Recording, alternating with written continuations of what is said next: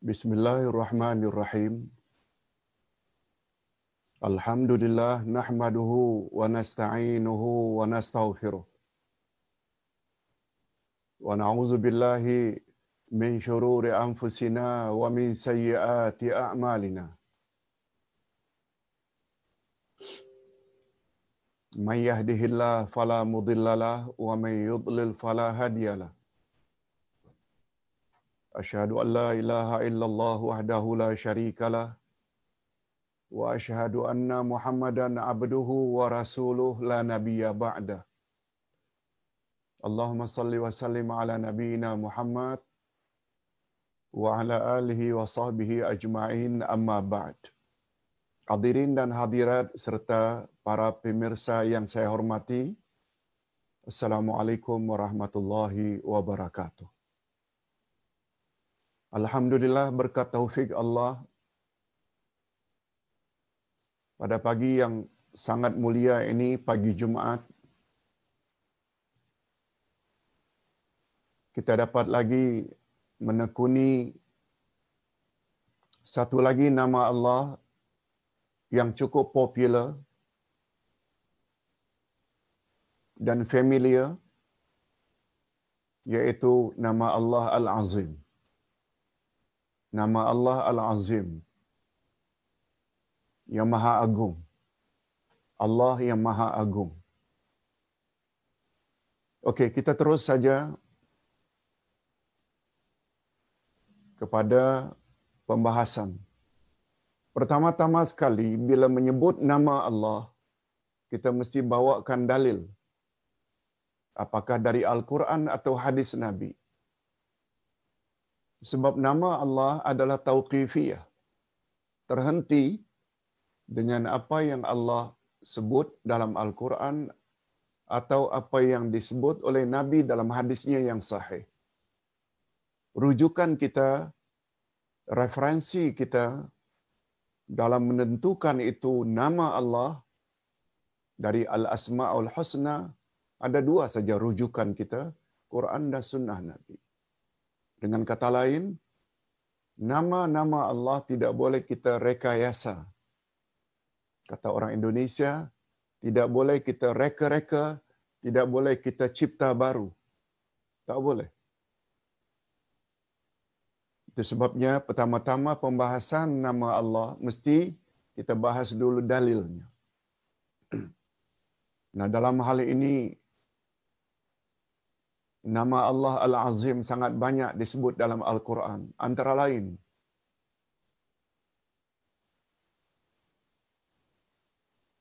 di dalam ayat yang sangat istimewa sehingga dipanggil dengan penghulu semua ayat, yaitu ayatul kursi.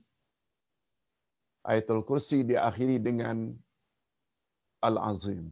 Ini ayatnya. A'udzu billahi minasyaitonir rajim. وسع كرسيه السماوات والأرض ولا يؤوده حفظهما وهو العلي العظيم Kursi Allah meliputi langit dan bumi. Dan Allah tidak merasa berat memelihara kedua-duanya. Yaitu, bagi Allah tidak berat untuk memelihara langit dan bumi dan Allah Maha Tinggi lagi Maha Besar. Diterjemahkan juga Al-Azim dengan Maha Besar atau yang Maha Agung.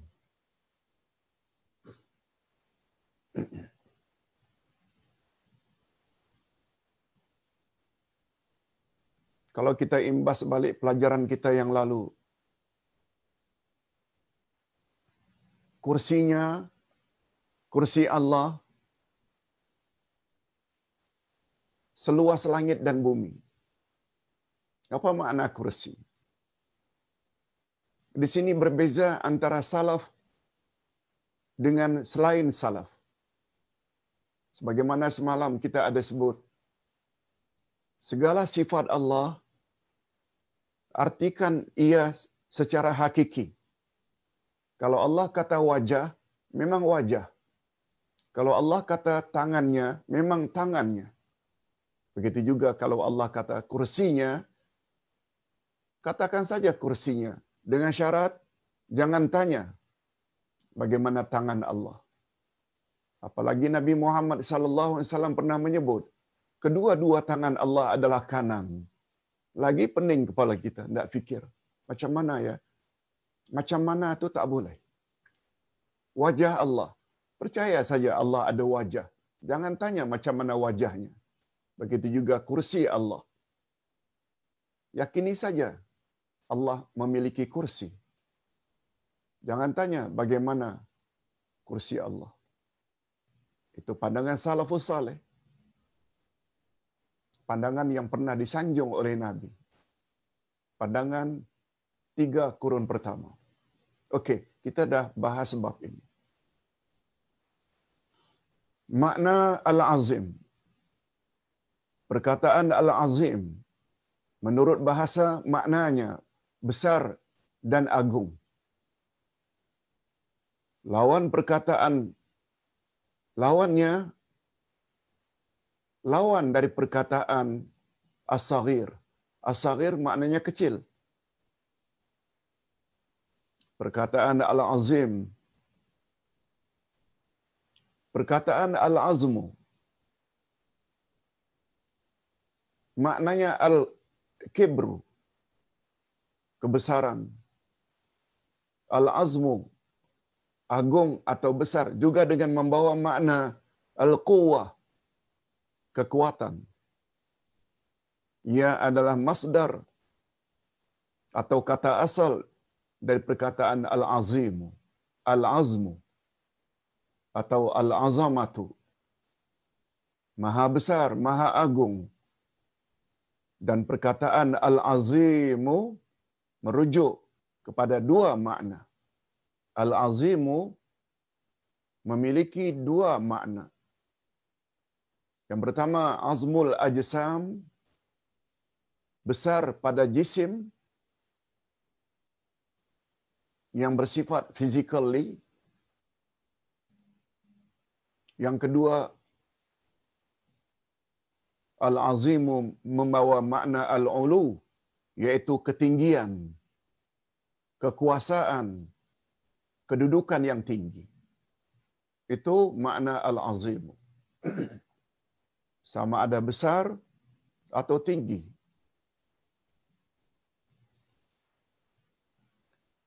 perkataan tersebut digunakan untuk kedua-dua maksud di atas. Jadi Allah Subhanahu wa taala bila dikatakan azimu yang di dalamnya ada sifat al-azamatu atau al-azmu dia membawa makna kedua-duanya. Allah itu maha besar. Kita tidak katakan Allah berjisim. Tapi dia merujuk kepada kebesaran demikian. Allah Maha Besar. Yang kedua, dengan makna ketinggian. Allah Maha Tinggi. Tidak ada yang lebih tinggi dari Allah. Allah Maha Besar. Tidak ada yang lebih besar daripada Allah. Kita sendiri selalu menyebut Allahu Akbar. Allahu Akbar. Allah Maha Besar. Jangan bayangkan kebesaran Allah. Tapi yang pasti kebesaran Allah melebihi dari segala-galanya. Ketinggian Allah melebihi dari segala-galanya. Ustaz buat contoh.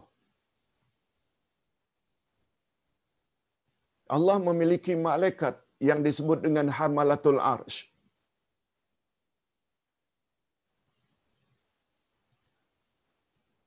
Malaikat pengangkat arash jumlah malaikat itu pengangkat arash ada lapan. Di atas arash Allah bersemayam. Nabi menggambarkan setiap satu dari malaikat hamalatul arsh dari telinganya ke ujung bahu 700 tahun perjalanan baru sampai ke hujung. Baru satu bahu.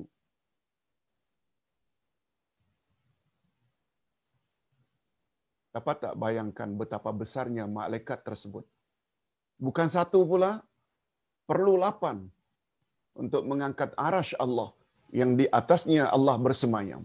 Bayangkan bagaimana kebesaran Allah Azza wa Jalla yang berada di atas arashnya, bersemayam di atas arashnya. Macam mana gambaran arash? Nabi ketika ditanya, keluasan kursi Allah itu seluas langit dan bumi. Apa kata Nabi? Jika dibandingkan arash Allah itu dengan kursi, tak ubahnya kamu campak satu batu kerikil, batu kecil sebesar ibu jari ke padang pasir. Kamu campak.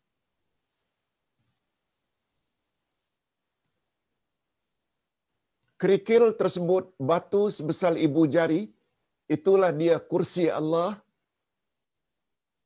Sedangkan arash adalah bagaikan sahara, padang pasir yang tidak nampak tepiannya. Bayangkan. Kursinya saja seluas langit dan bumi. Itu macam kerikil. Sedangkan Allah bersemayam di atas arash. Jangan tanya macam mana.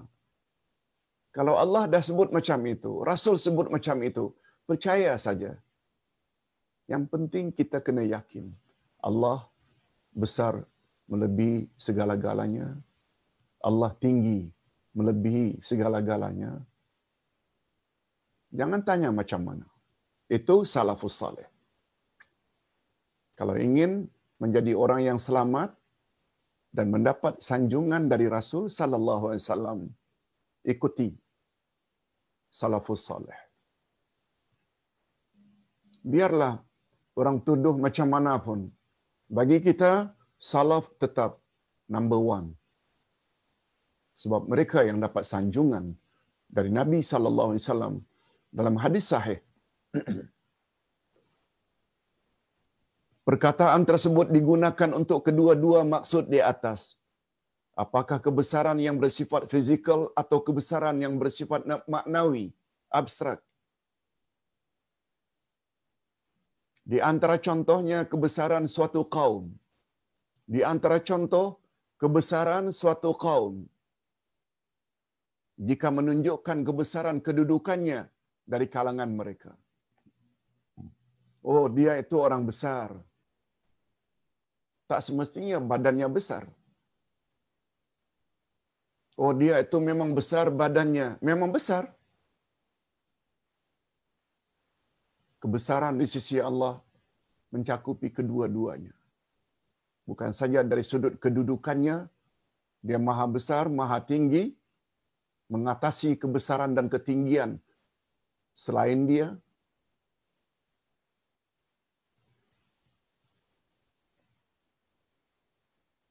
Di antara contohnya kebesaran suatu kaum jika menunjukkan kebesaran kedudukannya dari kalangan mereka. Di antaranya firman Allah. A'udzubillahi minasyaitonirrajim. Wa qalu laula nuzila hadzal Qur'an ala rajulin minal qaryataini azim. Dan mereka berkata, mengapa Allah, maaf, mengapa Al-Quran ini tidak diturunkan kepada seorang pembesar dari salah satu dua negeri? Dua negeri di situ maksudnya Mekah dan Taif. Begitu kata ulama tafsir. Penjelasannya sedikit. Kaum musyrikin penyembah berhala di zaman Nabi mengingkari wahyu kenabian Muhammad sallallahu alaihi wasallam. Mengingkari wahyu dan kenabian Nabi Muhammad sallallahu alaihi wasallam karena menurut fikiran mereka seseorang yang diutus sebagai rasul itu hendaklah seorang yang kaya lagi berpengaruh. Kaya lagi berpengaruh. Mengapa derjat kenabian itu kalau memang Muhammad itu nabi dan mendapat wahyu? Mengapa Allah tidak turunkan kepada pembesar-pembesar mereka? Mereka menilai dan memandang mereka sendiri ada pembesar yang kedudukannya tinggi, ada status. Siapa Nabi Muhammad? Siapa Muhammad? Itu untuk menjelaskan makna Al-Azim. Adapun Al-Azimu jika disandarkan kepada nama Allah, ah, ini dia. Kata tadi Al-Azimu menurut bahasa lugatan secara etimologi. Tapi menurut istilah agama bila Al-Azimu dikaitkan dengan nama Allah maka ia mengandungi maksud Al-Jalalu kebesaran Al-Azamatu keagungan Asyarafu kemuliaan As-Su'udu kekuasaan kesemua makna yang dikandung oleh nama Allah Al-Azimu ini mengandungi makna kesempurnaan yang tidak mampu difikirkan oleh akal tentang hakikatnya. Malahan mencakupi segala kesempurnaan secara mutlak. Dalam nama Allah Al-Azimu terkandung di dalamnya semua makna kesempurnaan yang terdapat di dalam semua sifat kesempurnaan. Itu maksudnya sempurnanya Allah itu adalah mutlak. Bukan sebahagian sempurna, sebahagian tak sempurna. Itu di kalangan makhluk. Mungkin ada orang yang besar badannya, tapi dia pemotong rumput, penoreh getah. Ada orang yang sebagai presiden atau dia seorang jenderal tapi badannya rendah, tak begitu tinggi. Prajurit-prajuritnya, tentera-tentera di bawah dia semuanya tinggi-tinggi badannya. Allah Subhanahu wa taala bila disebut Al-Azimu mencakupi segala-galanya. Itu maksudnya Al-azamah di sisi Allah adalah mutlak. Agung belaka. Dari sudut perbuatannya, dari sudut nama-namanya, sifat-sifatnya. Sebabnya, Tauhid rububiyah, tauhid asma wa sifat. Mendorong seseorang untuk beribadat hanya pada Allah tidak yang lain. Yang disebut dengan tauhid uluhiyah atau tauhid ibadat. Okey. Sekarang kita masuk bab baru keagungan yang mutlak. Adapun maksud nama Allah Al-Azimu secara mutlak dan menyeluruh. Pertama sekali Al-Azimu fi zatihi. Allah itu maha agung pada zatnya. Allah ada zat. Cuma kita tidak boleh fikir bagaimana zat Allah. Allah ada zat. Dan Allah juga ada nama. Dan Allah juga ada sifat. Macam mana zat Allah?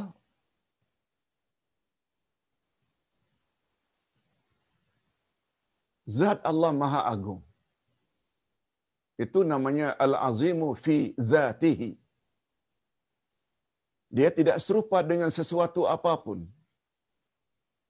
Walam yakul lahu kufuan ahad. Laisa kamithlihi syai'. Allah tak serupa dengan apapun juga. Di antara keagungannya ialah bahawa di antara keagungannya ialah bahawa semua langit yang tujuh lapis, semua bumi yang juga tujuh lapis terletak di tangannya, di tangannya, di tangan Ar-Rahman, Allah yang Maha Pengasih. Ia lebih kecil daripada biji sawi bagi Allah. Bagi kita besar, langit dan bumi tapi bagi Allah kecil. Sebagaimana pernah dikatakan oleh Abdullah ibnu Abbas radhiyallahu anhuma dan lain-lain sahabat sallallahu alaihi wasallam untuk menggambarkan betapa keagungan Allah azza wa jalla dapat kita renung, fikirkan maksud ayat ini. Kita ulang sekali lagi ayatul kursi. Sebahagian daripadanya atau bahagian akhir. Wasi'a kursiyuhu samawati wal'ad. ولا يؤوده حفظهما وهو العلي العظيم kursi Allah meliputi langit dan bumi dan Allah tidak merasa berat memelihara kedua-duanya langit dan bumi dan Allah Maha tinggi lagi Maha besar Al-Baqarah 255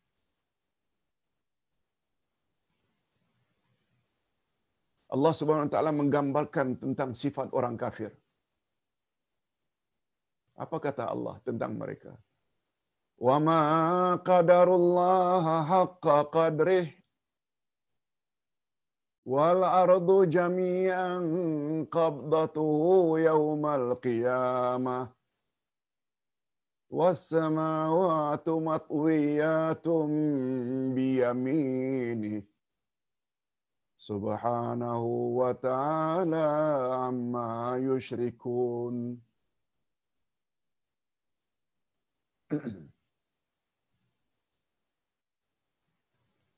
Dan mereka tidak mengagungkan Allah dengan pengagungan yang semestinya.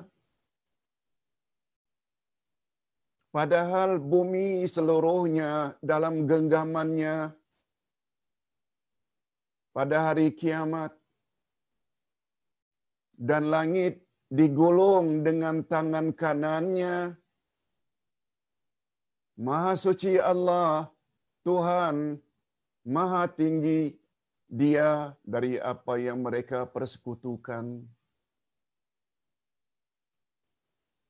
Begitu Allah menyebut tentang dirinya.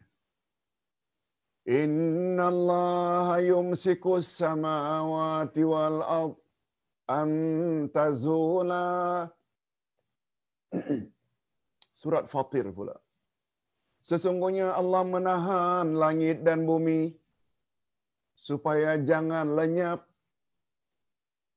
supaya jangan jatuh langit. Siapa yang menahannya? Padahal langit itu dibina tanpa tiang. Siapa yang menahan? Bulan, bintang, matahari, segala-gala yang ada di dalamnya. Siapa yang menahannya? Yang menahannya adalah Allah Azza wa Jalla. Jika demikian gambaran keagungan kursi Allah. Jika demikian gambaran keagungan kursi Allah dan arasnya.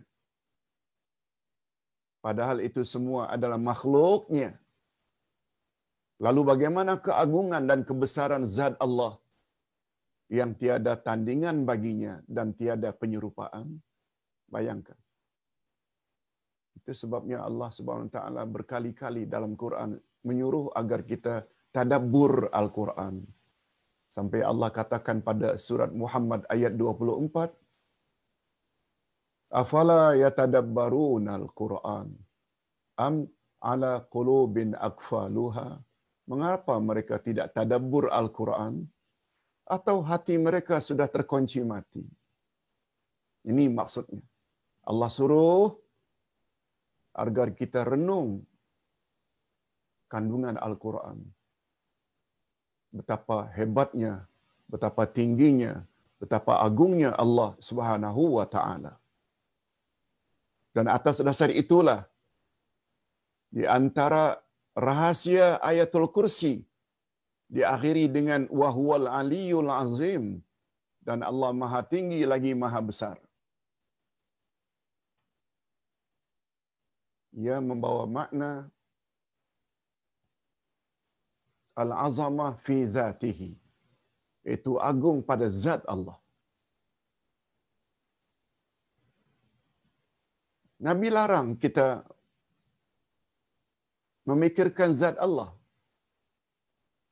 Nabi larang nak mencari hakikat zat Allah. Allah Maha Ghaib. Jangankan zat Allah. Makhluk Allah pun ada yang kita tidak boleh terlalu bahas panjang lebar. Roh umpamanya. Allah berfirman pada ayat 85 surat Al-Isra. Yas'alunaka 'anir ruh. Qul ruhu bin amri rabbi. Mereka bertanya kepada Muhammad tentang roh. Jawab saja hai Muhammad kepada yang bertanya. Roh urusan Tuhanku. Lalu apa kata Allah selanjutnya? Wa ma utitu minal ilmi illa qalila. Sebab kamu Allah tidak beri ilmu kecuali sedikit sekali. Roh makhluk ciptaan Allah itu pun kita tak boleh fikir banyak. Sebab dia urusan Allah. Macam mana zat Allah kita nak fikir? Apa kata Nabi dalam bab ini? Tafakkaru fi khalqillah wala tafakkaru fi dhatillah. Fatahlaku. Coba renung makna hadis ini. Fikirlah olehmu makhluk ciptaan Allah. Fikir. Tapi jangan kamu fikir akan zat Allah. Pasti kamu akan binasa. Fikir tentang bulan, bintang, matahari, pokok ini, binatang ini. Fikir, fikir. Itu makhluk Allah. Fikir. Wala tafakkaru fi zatillah. Jangan fikir akan zat Allah. Fatahlak. Bila zat Allah difikir, fikir, fikir, fatahlak. Apa maknanya? Orang tersebut akan biul, orang tersebut akan gila, orang tersebut akan sewel. Itu sebabnya ada istilah dalam kalangan orang-orang Melayu, gila isim. Itulah dia. Bahas sangat tentang zat Allah, akhirnya gila. Kita selalu panggil dengan gila isim. Na'udzubillah min zalik. Nabi dah sebut dah zat Allah jangan difikir. Makhluk saja ada yang kita tak dapat fikirkan. Apalagi yang maha ghaib. Yang kedua, dia membawa makna juga selain daripada keagungan pada zatnya. Yang kedua, al-azimu fi sifatihi wa qadarihi wa sya'ni. Keagungan pada sifat-sifat Allah keagungan pada kekuasaannya, urusannya. Agung belaka.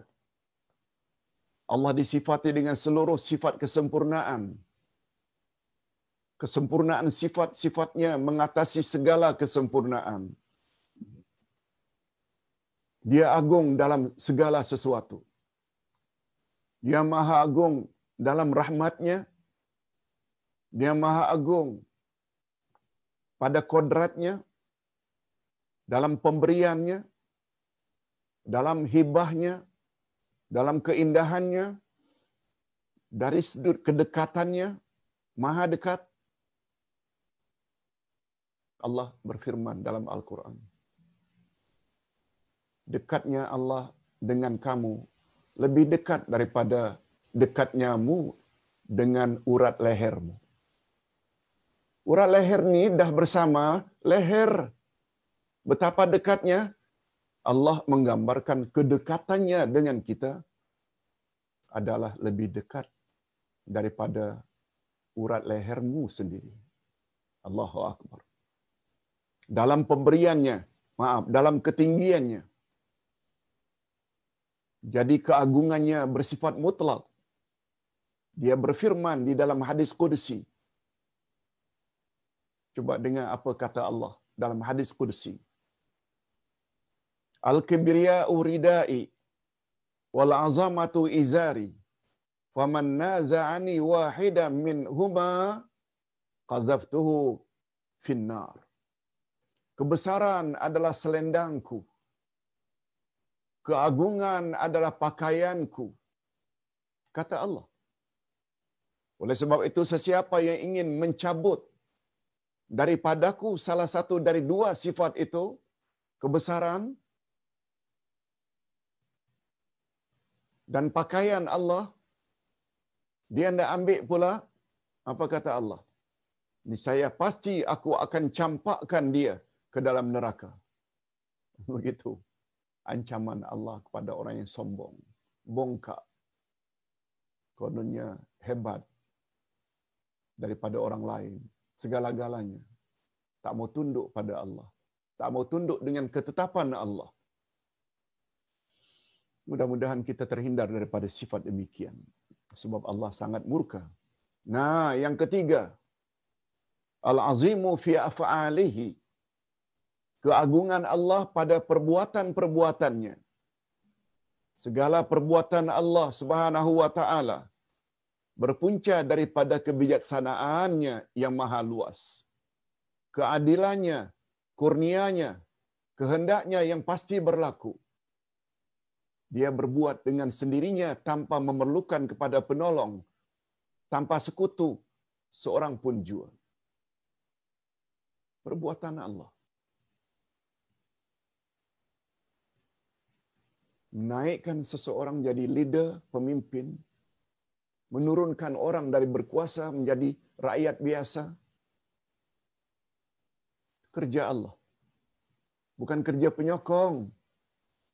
Kerja Allah. Tu'til mulka man tasha. Engkau ya Allah memberi kekuasaan kepada siapa yang engkau kehendaki. Wa tu'izzu man tasha. Engkau akan muliakan siapa yang engkau kehendaki. Wa tuzillu man tasha. Engkau akan rendahkan siapa yang engkau kehendaki. Semua milik Allah. Sebabnya andai kata kita berusaha untuk menjadi pemimpin, lalu tak jadi, jangan fras. Orang beriman tidak akan fras. Sebab Allah maha bijak. Barangkali dengan tidak jadi pemimpin itu better. Lebih baik daripada jadi pemimpin kelak akan menzalimi rakyat. Orang beriman lain. Dia memandang sesuatu berbeza dengan orang yang dangkal imannya. Mengaku beriman, tetapi tidak belajar sifat-sifat Allah. Setuju tak kalau Ustaz katakan, semakin banyak nama-nama Allah kita fahami maknanya, terasa tak betapa kerdil dan kecilnya kita? Cik. Itu sebabnya siapa yang bongkak sombong bermakna dia telah ambil pakaianku. Siapa yang berbuat demikian, aku akan huban dia ke dalam api neraka. Nauzubillah min zalik. Itu sebabnya pelajaran pertama tadi, sujud. Dengan sujud itu menunjukkan dia bongkak ke atau dia humble, merendah diri? Yes. Orang macam itu orang yang layak masuk syurga. nah sekarang kita berpindah pula kehebatan nama Allah Al-Azim. Di antara kehebatan nama Allah Al-Azim. Di sini Ustaz kumpul lima, yes, lima kehebatannya. Cuba kita tengok satu demi satu.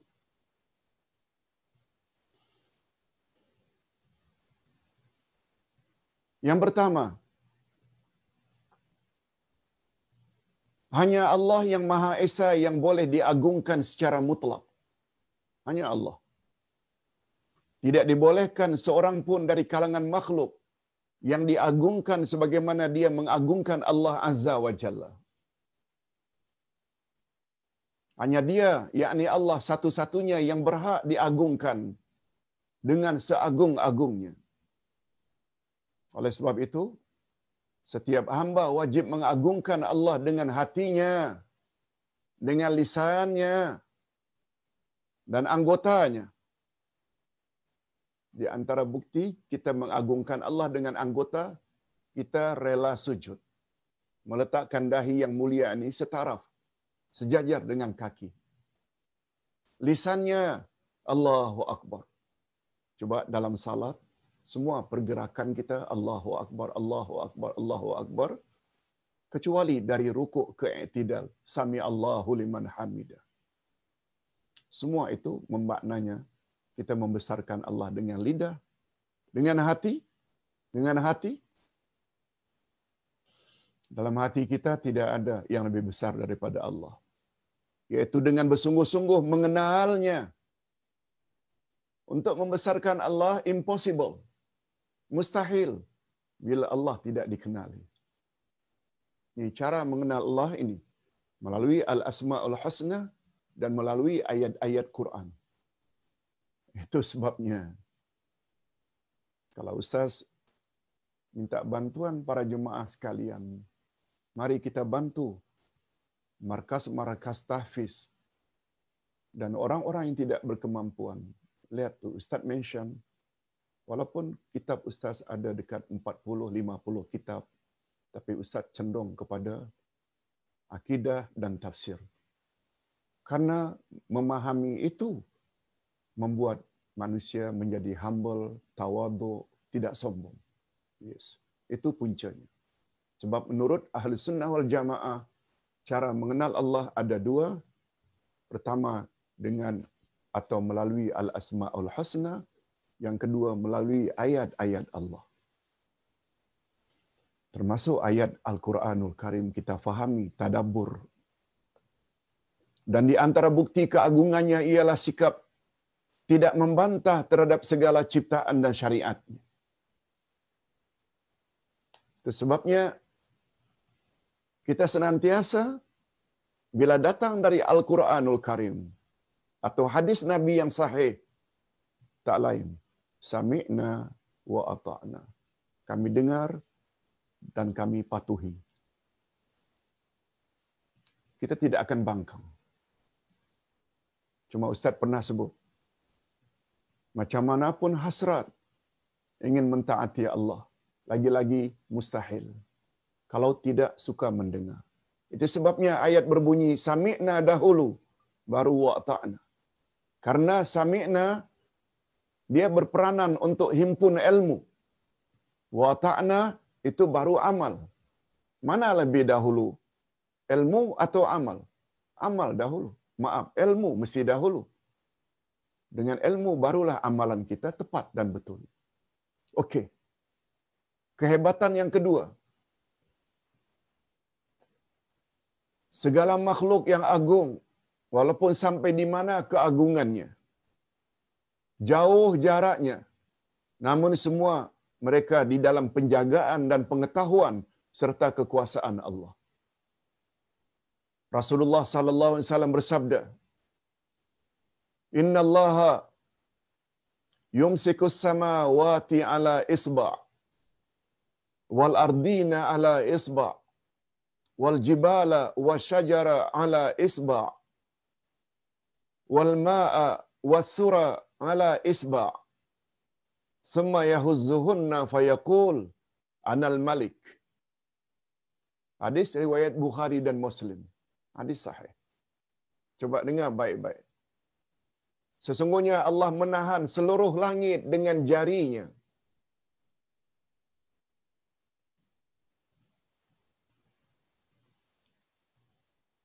Allah menahan langit, seluruh langit ditahan oleh Allah dengan jarinya. Seluruh bumi dengan jarinya. Dan gunung dan pohon dengan jarinya. Air dan tanah dengan jarinya. Kemudian dia menggoncangkan semuanya. Lalu berfirman, Aku adalah Raja. Hadirin dan hadirat begitu tingginya salafus saleh.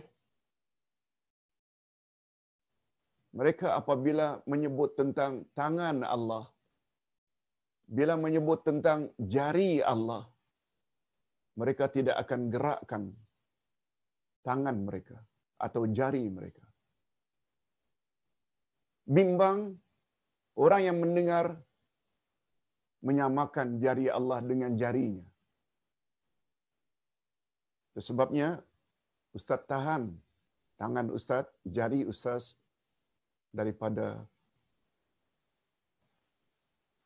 sebab bimbang orang yang melihat itu menyamakan tangan atau jari yang dia sebut itu macam itu jari atau tangan Allah. Itu sebabnya salafus saleh dia akan genggam tangannya bila sedang bercakap tentang jari atau tangan Allah. Coba tengok.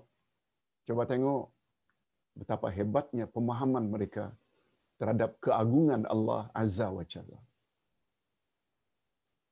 Golongan macam itu yang kita perlu ikut.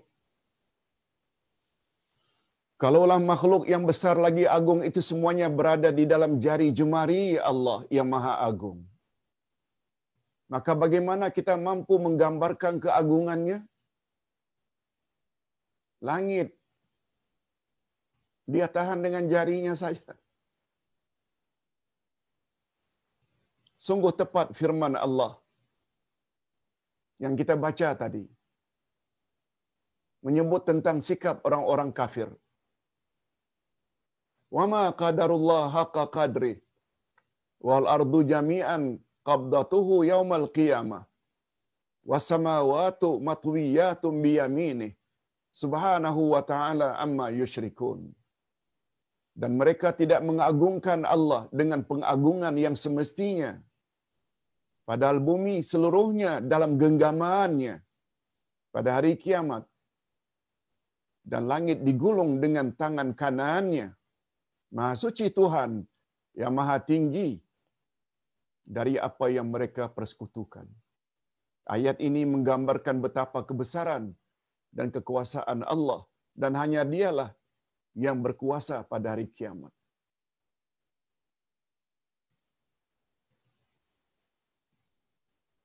Itu sebabnya kata ulama tafsir Syekh Muhammad Amin Ashanqiti di dalam tafsirnya Adwaul Bayan.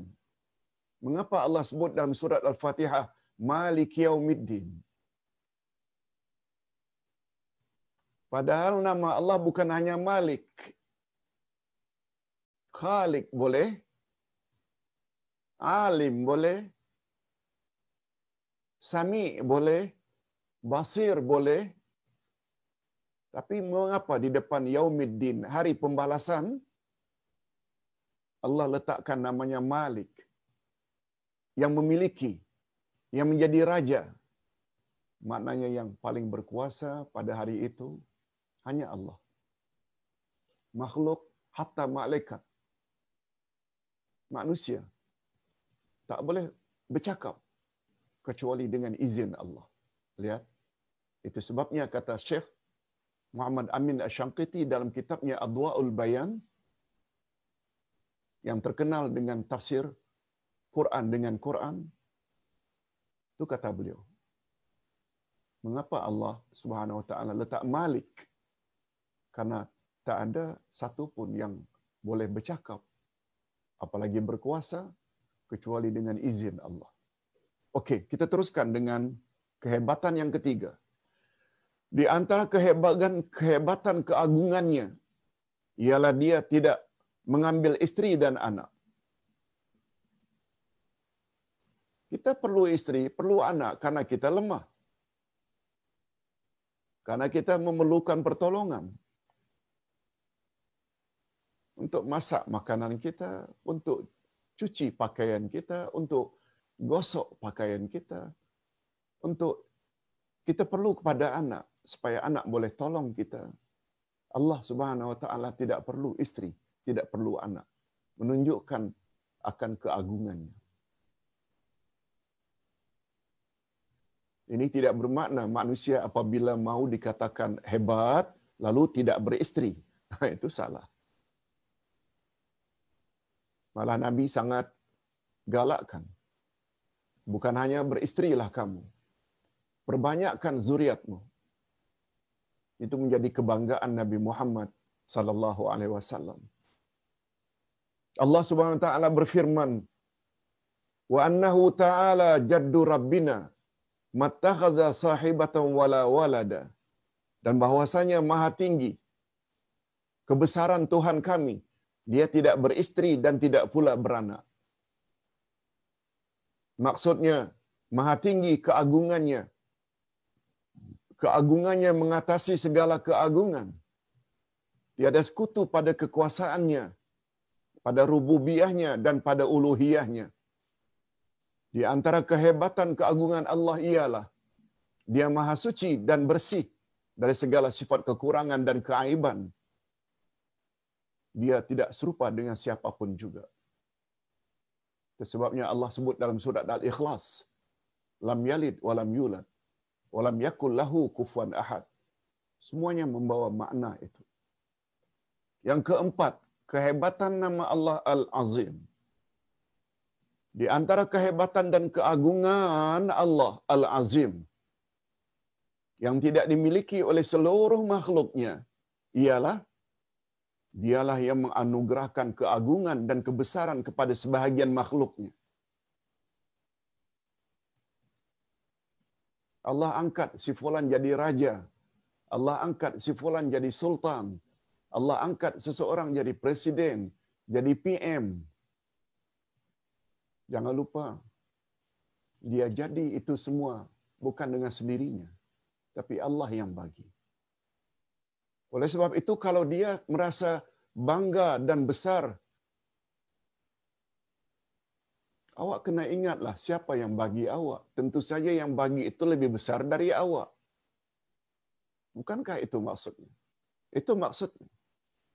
Sebahagian manusia dibesarkan olehnya dengan kekayaan, sebahagiannya dengan kedudukan, sebahagiannya dengan ilmu pengetahuan. Semuanya ini anugerah ilahi. Oleh sebab itu, bukan saja orang kaya, orang yang berkuasa, orang yang banyak ilmu pun jangan sampai sombong. Sebab ilmu yang awak miliki itu anugerah ilahi. Jangan sombong.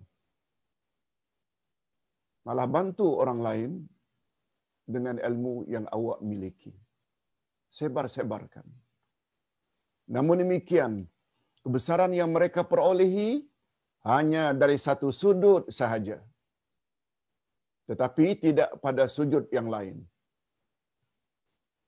Kalau dia orang kaya, barangkali dia tidak ada pangkat yang tinggi. Barangkali dia kaya, tapi dia tidak ada ilmu yang tinggi. Ada orang yang berilmu tapi hidupnya miskin. Macam itu. Maknanya bukan ketinggian makhluk secara mutlak. Beza dengan Allah. Allah keagungannya itu mutlak dari semua angle, semua sudut. Sedangkan kehebatan dan keagungan di sisi Allah meliputi segala-galanya. Yang kelima, yang terakhir, tentang kehebatan Allah, keagungan Allah.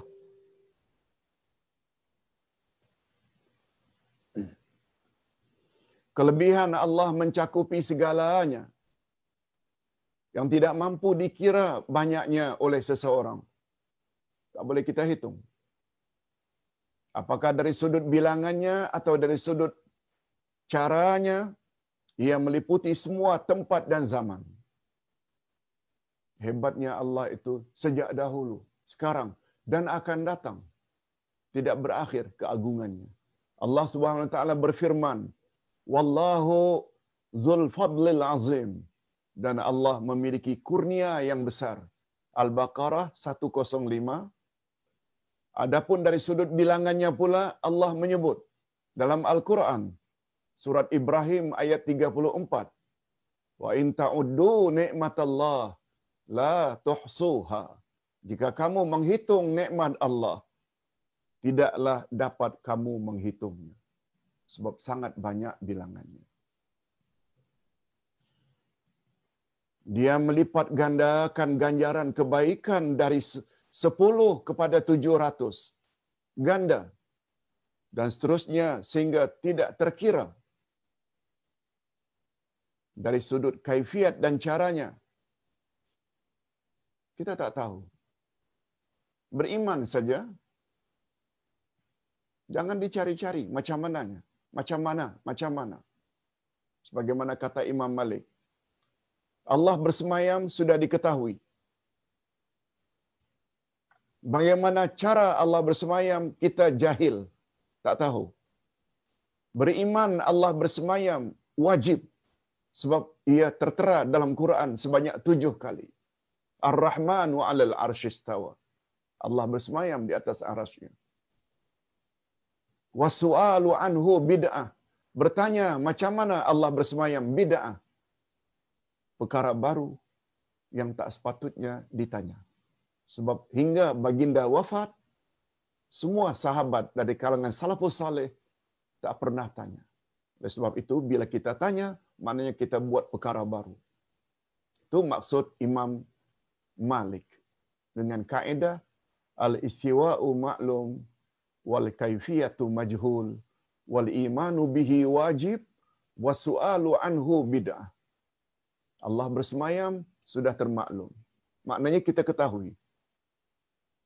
Macam mana kita ketahui? Allah yang sebut dalam Al-Quran. Bukan sekali, tujuh kali pula tu. Wal kaifiyatu majhul. Bagaimana Allah bersemayam kita jahil. Beriman Allah bersemayam wajib. Bila tak beriman Allah bersemayam maknanya kita tidak beriman sebahagian dari ayat Quran. Wa su'alu anhu bid'ah. Bertanya macam mana Allah itu bersemayam. Itu perkara baru yang patut kita jauhi. Imani saja. Allah Subhanahu wa taala berfirman, "Fala ta'lamu nafsum ma ukhfiya lahum min qurrati a'yun jazaa'an bima kanu ya'malun." Tidak seorang pun mengetahui berbagai nikmat yang menanti yang indah dipandang sebagai balasan bagi mereka atas apa yang mereka kerjakan.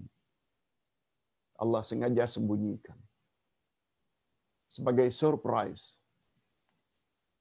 Rajin-rajinlah menghadiri majlis ilmu sebab janji Allah melalui lisan Rasulnya. Siapa bersungguh-sungguh pergi ke majlis ilmu, Allah permudahkan baginya jalan ke syurga. Kita belum rasakan sekarang. Tapi itu nanti. Ketika meniti suratul mustaqim. Lihat betapa menyesalnya orang ketika itu susah menjalani siratal mustaqim gara-gara tidak suka menghadiri majlis ilmu tak suka mendapat nasihat-nasihat yang berguna demi kebaikan beragama adapun tentang tempat dia melebihkan ganjaran beribadat pada tiga masjid Masjidil Haram Mekah, Masjid Nabawi Madinah dan Masjidil Aqsa. Allah Subhanahu wa taala lebihkan. Jangan tanya, mengapa tempat itu saja? Jangan tanya. Sebab dalam Quran ada disebut oleh Allah. Jangan kamu tanya apa yang telah Allah tetapkan. Tapi Allah lah yang patut bertanya apa yang kamu lakukan.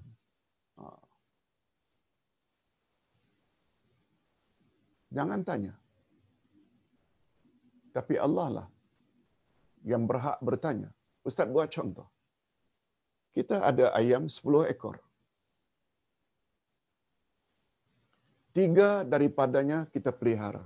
Karena cantiknya bulunya, kita gemar menjaga atau memiliki ayam yang bagus, cantik.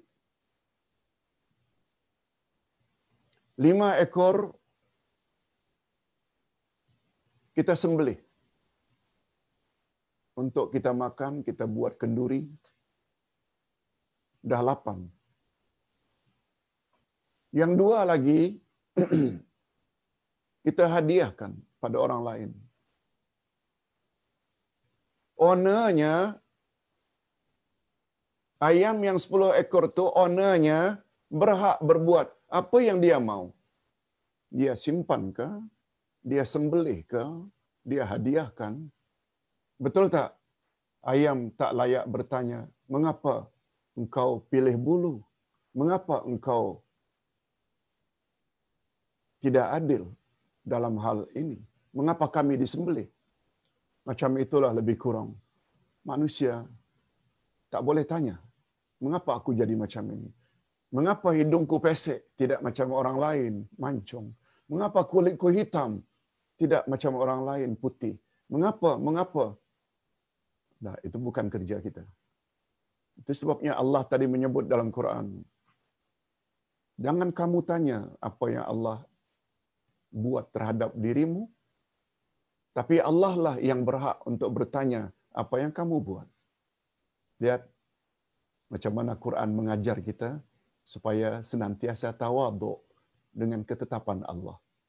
Apatah lagi Nabi pernah bersabda, Inna Allaha la yanzuru ila suarikum wa amwalikum, walakin Allah yanzuru ila qulubikum wa a'malikum. Hadis sahih riwayat Imam Muslim.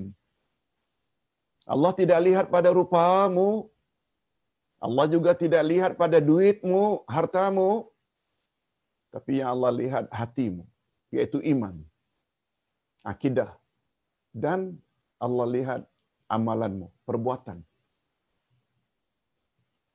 sikap kita. Hadirin dan hadirat rahimakumullah.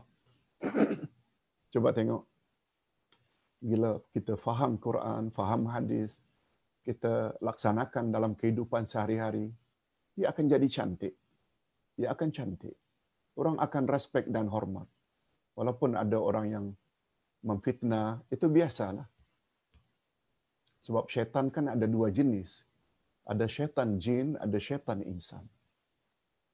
Sebagaimana firman Allah pada ayat 112 dari surat Al-An'am. Wa kadzalika ja'alna likulli nabiyyin syayatin al-insi wal jinni. Demikianlah Allah jadikan bagi setiap nabi itu musuh. Pertama musuhnya dari syaitan insan, yang kedua dari syaitan jin. Nauzubillah min dzalik. Okey. Kita teruskan sedikit lagi. Sedangkan kelebihan masa atau zaman pula seperti kelebihan bulan Ramadan, 10 malam terakhir bulan Ramadan serta 10 pertama dalam bulan Zulhijjah. Semua itu Allah dah tetapkan. Jangan tanya. Selagi ada dalilnya, nah, kejar. Okey, sekarang kita masuk jika nama Allah Al-Azim disebut secara bergandingan. Bila disebut secara bergandingan.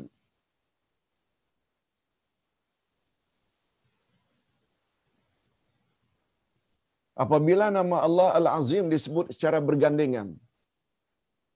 Kita langsung saja, karena masa dah tak banyak lagi, apalagi hari ini hari Jumaat, kita dah biasa dah dengan ayatul kursi, cuma Ustaz tidak jelaskan, mengapa pada penghujung ayatul kursi itu, wahual aliyul azim.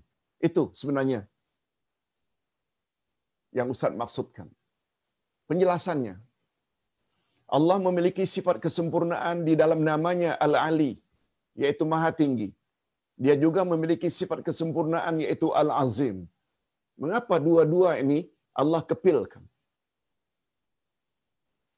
Kalau Allah sebut Al-Ali, dia Maha Tinggi, kita dah tahu dah ketinggiannya mengatasi segala-galanya. Dia kepil pula dengan Allah Maha Agung atau Maha Besar. Ia memberi isyarat Selain Allah itu maha tinggi, dia juga maha besar.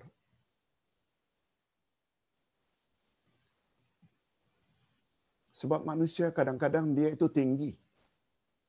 Tapi dia tidak punya kedudukan yang tinggi. Ada juga orang yang kedudukannya tinggi. Tapi fizikalnya rendah. Ah, fahamlah. Tapi Allah memiliki kedua-duanya. Itu yang kita sebutkan tadi. Keagungan Allah ini adalah mutlak. Bila bergandingan Al-Azim dengan At-Tasbih. Ini firman atau sabda Nabi. Kalimatani khafifatani ala lisan. Saqilatani fil mizan. Habibatani ila rahman. Subhanallah bihamdih subhanallahil azim. Dua bacaan zikir yang ringan di mulut berat dalam timbangan amal baik disukai oleh Allah yang Maha Pengasih yaitu subhanallah wa bihamdi subhanallahil azim. Maha suci Allah aku memujinya. Maha suci Allah yang Maha agung. Gabungan antara nama Allah al-azim dengan tasbih. Maha suci Allah menunjukkan bahawa kesempurnaan keagungan Allah sunyi atau suci serta bersih daripada segala kekurangan dan keaiban. Allah Maha Agung, tapi kita kepilkan dengan Subhana, Maha Suci Allah. Jadi agungnya itu sunyi, suci, bersih daripada kekurangan. Itu makna subhanallah, maha suci Allah. Mustahil, maha suci Allah daripada penyerupaan, penyengutuan, kejahatan dan keburukan. Mustahil terdapat di dalam kewujudan ini jenis makhluk yang terkumpul padanya. Dialah juga agung, dia juga adalah suci. Tak ada. Kecuali Allah Azza wa Jalla yang maha agung saja. Nah, sekarang sampai kita kepada bahagian kesan beriman dengan nama Allah Al-Azim. Di antara kesan positif jika seseorang beriman pada nama Allah. Nah, tepat satu jam kita dah memperkatakan tentang makna Al-Azim di sisi Allah. Kalau kita betul-betul dengar dengan tekun, akan muncul dari diri kita ini beberapa kesan-kesan positif. Pertama, dia akan mengagungkan Allah. Dia akan mengagungkan syariat Allah. Ketetapan-ketetapan Allah, hukum hakam Allah. Dengan mengikuti Nabi Muhammad sallallahu alaihi wasallam. Kesannya akan jadi macam itu. Dia akan jadi orang yang memperjuangkan sunnah Nabi. Sebab tidak ada seorang pun yang dapat mengalahkan pengagungan baginda Rasulullah sallallahu alaihi wasallam terhadap Allah Azza wa Jalla. Yang paling hebat dalam mengagungkan Allah bagi kita umat akhir zaman adalah Nabi Muhammad sallallahu alaihi wasallam. Itu sebabnya baginda wajib dijadikan role model atau contoh teladan. Kemudian dia kita maknanya akan mencontohi sahabat-sahabat Rasulullah dan salafus saleh. Nah, datang lagi salafus saleh. Karena mereka adalah murid Rasul. Mereka beriman terhadap firman Allah dan membenarkan serta pengamalkan kandungannya. Dalam bersikap dalam mensikapi khabar yakni berita daripada Allah. Seperti masalah sifat Allah. Perkara gaib. Hakikatnya merubah menanyakan keadaan dan caranya atau menyamakan dengan sifat makhluknya. Bersih. Para sahabat tidak akan buat macam itu. Macam kita sebut tadi. Kalau Allah katakan kursinya seluas langit dan bumi, memang Allah ada kursi. Cuma jangan tanya macam mana kursi Allah. Itu saja. Kalau Allah tadi sebut tangan dan jari jemari, jangan tanya macam mana tangan dan jari jemari Allah. Itu salafus salih. Tidak ada takwil-takwil. Robah kepada makna lain. Ustaz bercakap tentang salafus salih. Ya. Siapa yang ingin meyakini selain itu, silakan. Ustaz hanya pendedahan. Bukan tidak menghina pihak lain. Bukan. Pendedahan saja. Up to you. Make your choice. Kita ada hak untuk memilih. Ingat, pilihan mesti tepat. Sebab yang paling menentukan di padang mahsyar, mahkamah ilahi, Allah hakimnya. Saksi Rasul Nabi Muhammad sallallahu alaihi wasallam untuk kita umat akhir zaman. Mengapa kita tidak dekat kepada Al-Quran? Sebab itu adalah kalam hakim di sana. Mengapa kita tidak dekat dengan sunnah Nabi? Sebab Nabi akan dipanggil untuk jadi saksi bagi umat akhir zaman. Kita yakin apabila kedua-dua pihak ini, hakim dan saksi, memihak pada kita, memang syurga tempatnya. Tapi apabila hakim dan saksi tidak menyebelahi kita, na'udzubillah. Na'udzubillah min zalik. Yang kedua, kesan iman kepada Allah yang Maha Agung dalam mensikapi perintah mereka akan mentaatinya dengan penuh cinta dan pengagungan. Mereka bersungguh-sungguh untuk mendapat keredaan Allah. Meninggalkan apa yang diharamkan oleh Allah. Mengamalkan seluruh perkara yang wajib. Dan bersegera dalam kebaikan. Pengagungan dan kecintaan mereka kepada Allah menjadi saksi atas tauhid dan ibadat kepada mereka.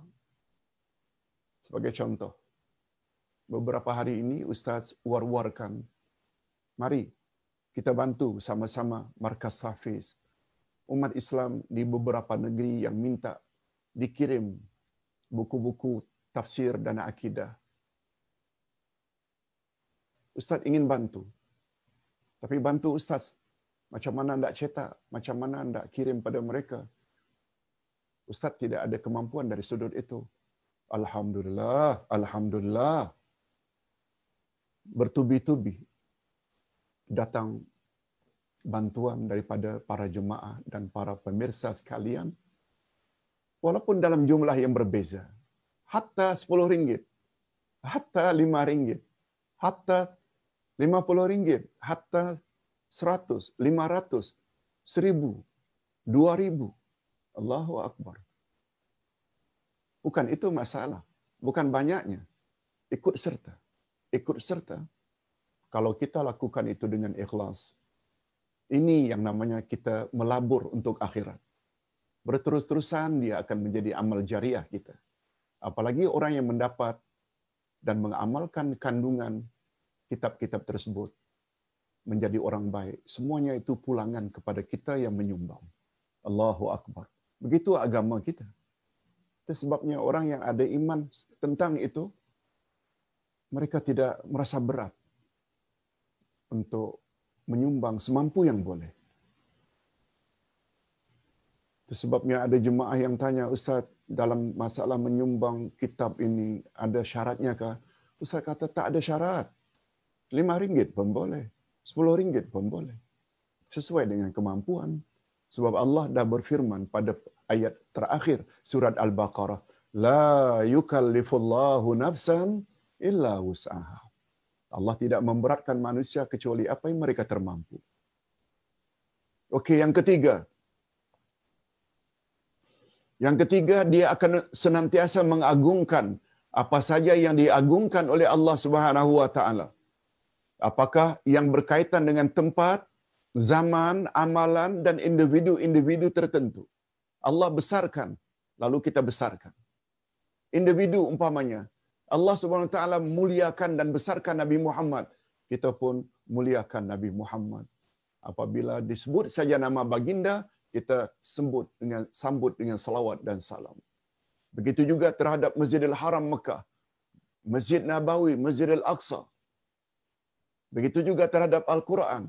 Ini semua adalah sesuatu yang Allah besarkan. Kita pun punya sikap mesti membesarkan apa yang dibesarkan oleh Allah. Dia akan mentaati Allah dan tidak mendurhakainya. Akan mensyukuri nikmat Allah dan tidak akan mengkufurinya. Mengingati Allah dan tidak akan melupakannya. Dia akan bersungguh-sungguh mengagungkan Allah. Dari segala angle. Nah, adapun bahagian yang terakhir, ini hanya beberapa doa dengan menggunakan nama Allah Al-Azim. Bagus kita amalkan doa ini. Sebagaimana tadi Ustaz ada sebut. Pertama sekali, Nabi bersabda, kalimatani khafifatani ala lisan, thaqilatani fil mizan, habibatani ila rahman, subhanallah bihamdi, subhanallahil azim.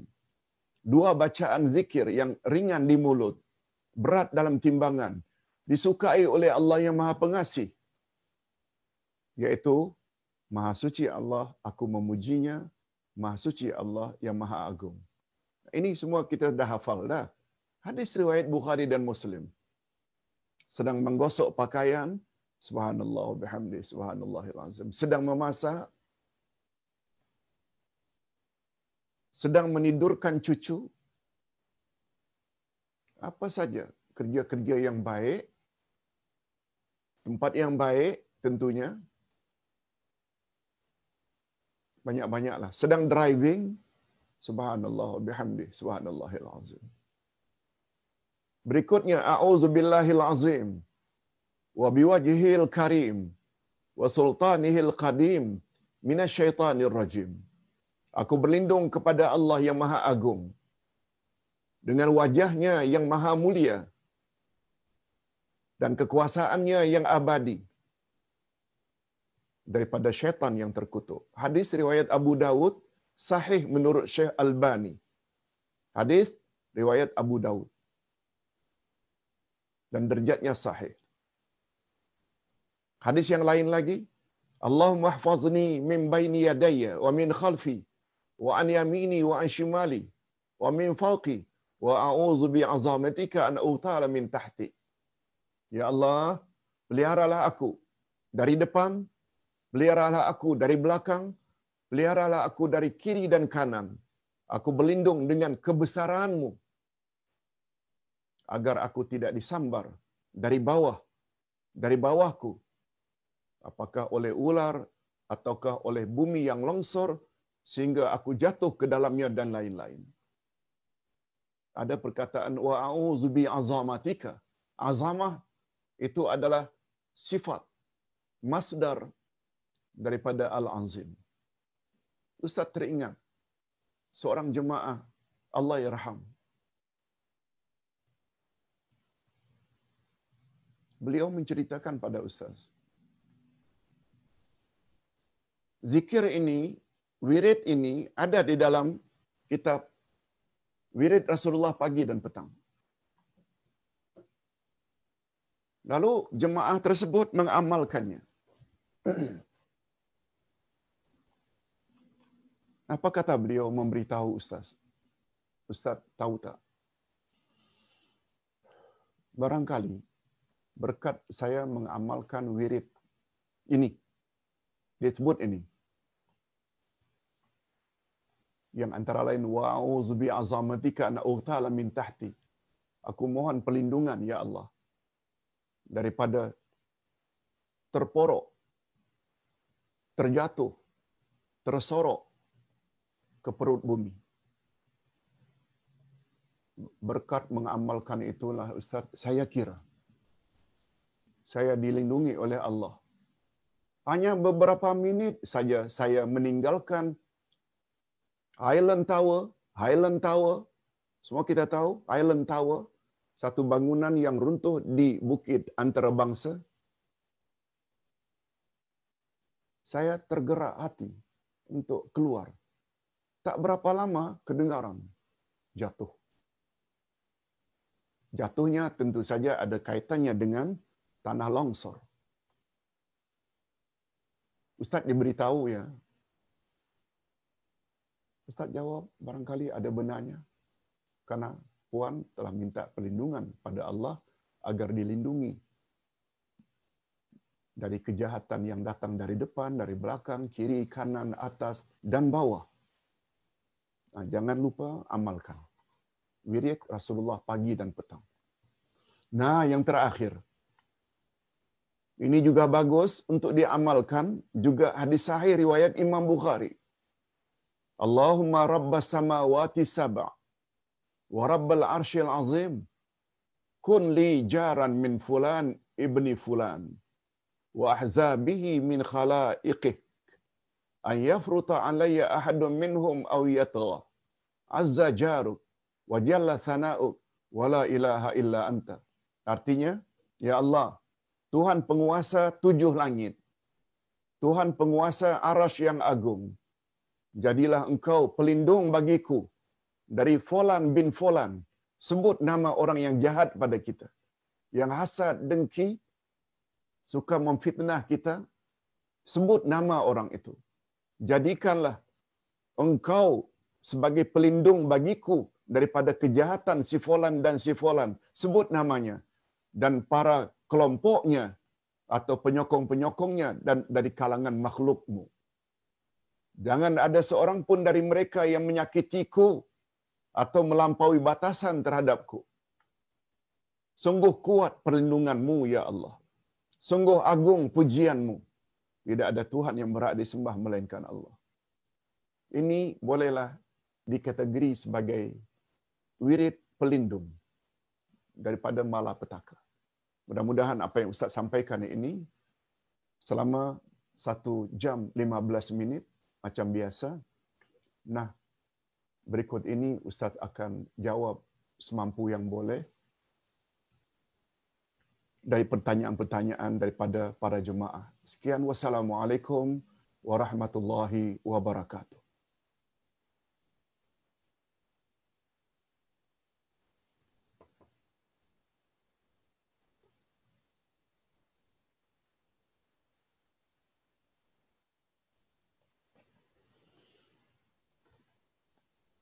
Di sini ada sembilan pertanyaan. Ustaz coba jawab semampu yang boleh.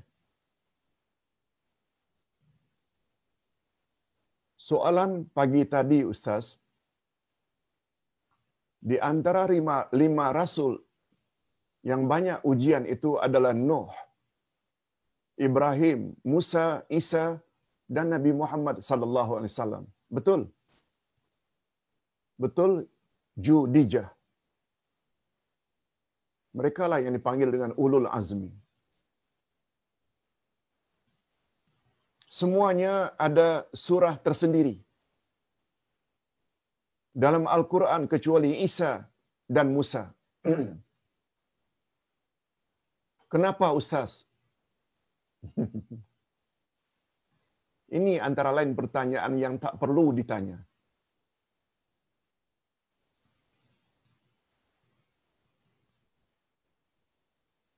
Kebesaran mereka bukanlah berdasarkan adanya nama-nama mereka sebagai nama-nama surah. Tapi mereka diangkat menjadi rasul ulul azmi yang lima itu ada kaitannya dengan ujian Allah yang sangat banyak mengatasi rasul-rasul yang lain. Mana ada nabi yang berdakwah sampai 950 tahun siang malam?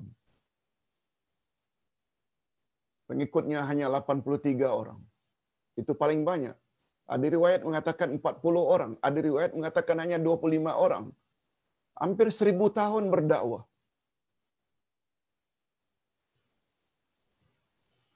Mana ada rasul yang istri dan ada anaknya yang durhaka? Nabi Ibrahim, mana ada rasul yang dilempar dalam api? Mana ada rasul yang disuruh oleh Allah menyembelih anak kandungnya sendiri? Nabi Musa pernah dikejar oleh Firaun dan tentera-tenteranya untuk dibunuh. Nabi Isa kelompok Yahudi buat pakatan untuk menyalibnya, membunuhnya dan Nabi Muhammad.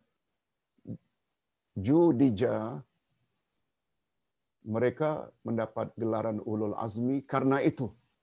Bukan ada tidaknya nama mereka disebut sebagai surah. Okey, itu jawaban Ustaz. Maryam Badar. Assalamualaikum Ustaz. Apa pandangan Ustaz tentang majlis marhaban dan berzanji. Mohon penjelasan Ustaz. Hadirin dan hadirat, begini sajalah. Al-Quran kalamullah. Hadis Nabi kalamur Rasul. Kalamullah confirm, semuanya benar. Tak ada unsur-unsur melampau. Tak ada unsur-unsur bohong, dusta. Zalikal kitabul la raiba fi hudal lil muttaqin. Hadis Nabi yang sahih maksud ustaz. Itu adalah kalamur Rasul. Rasul pula maksum.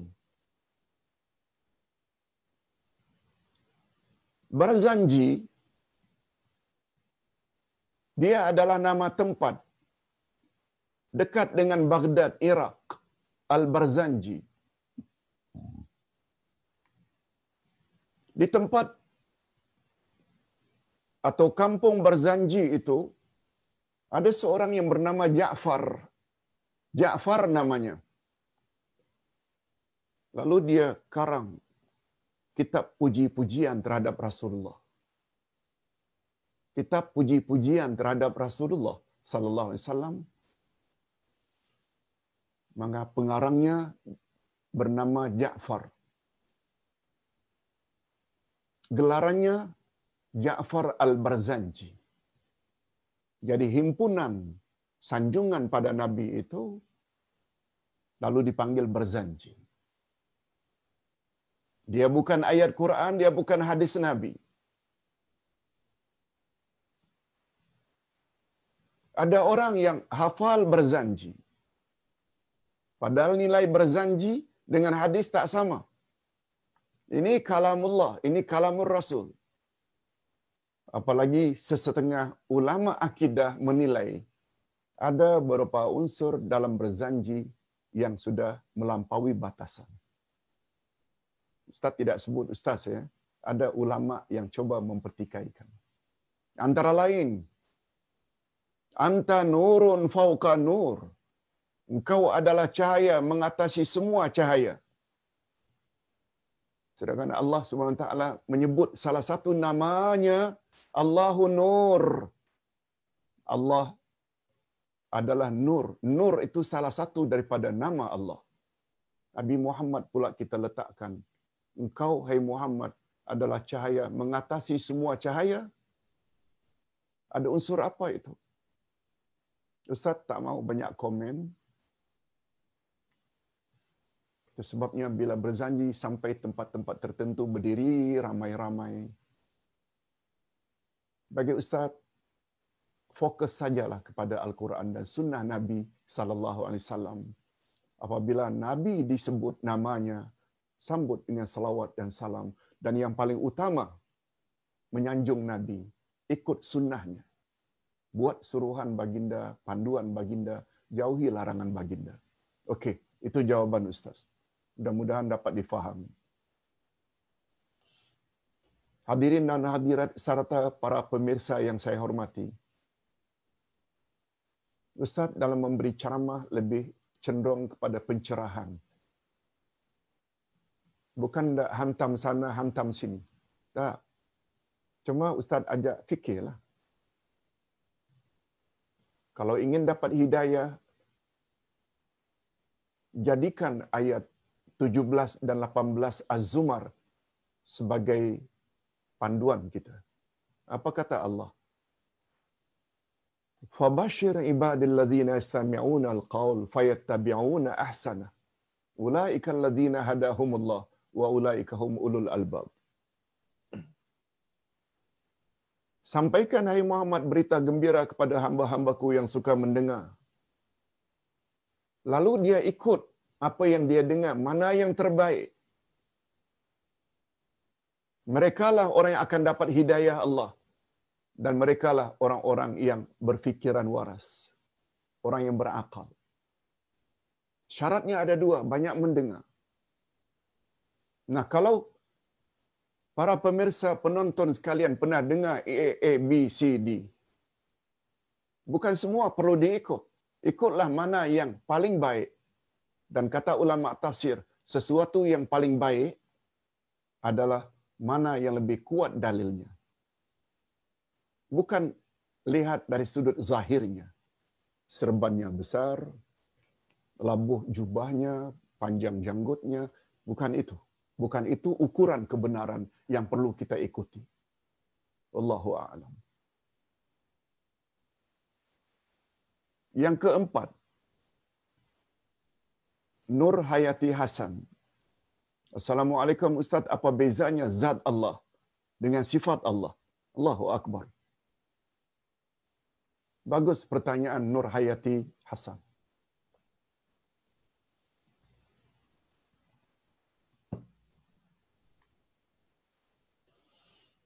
Zat beza dengan sifat. Yang tak boleh kita fikirkan adalah zat Allah. Sifat Allah kita boleh cari. Tentu saja sumbernya Quran dan Sunnah. Untuk mengenal Allah melalui sifatnya. Beza yang paling utama antara zat dengan sifat, zat esa, satu. Sifat boleh banyak.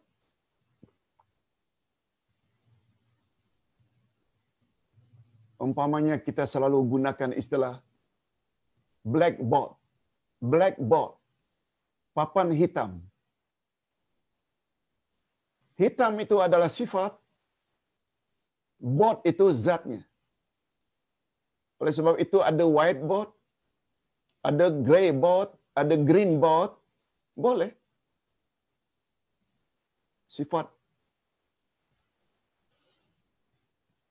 A, seseorang yang kita kagumi. A namanya. Tak usah kita sebut namanya. A itu, dia pemurah lah. Dia pemaaf lah.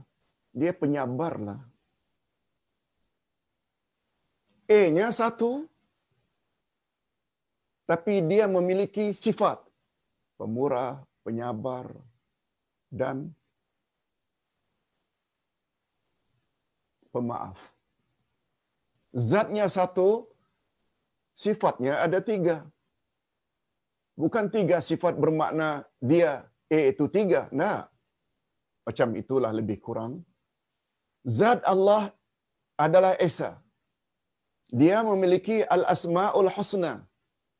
99. Kita dah sebut. Kita dah sebut. Dalam setiap nama ada sifat Allah. Di situ saja dah ada 99 sifat Allah. Tapi zat Allah tetap Esa.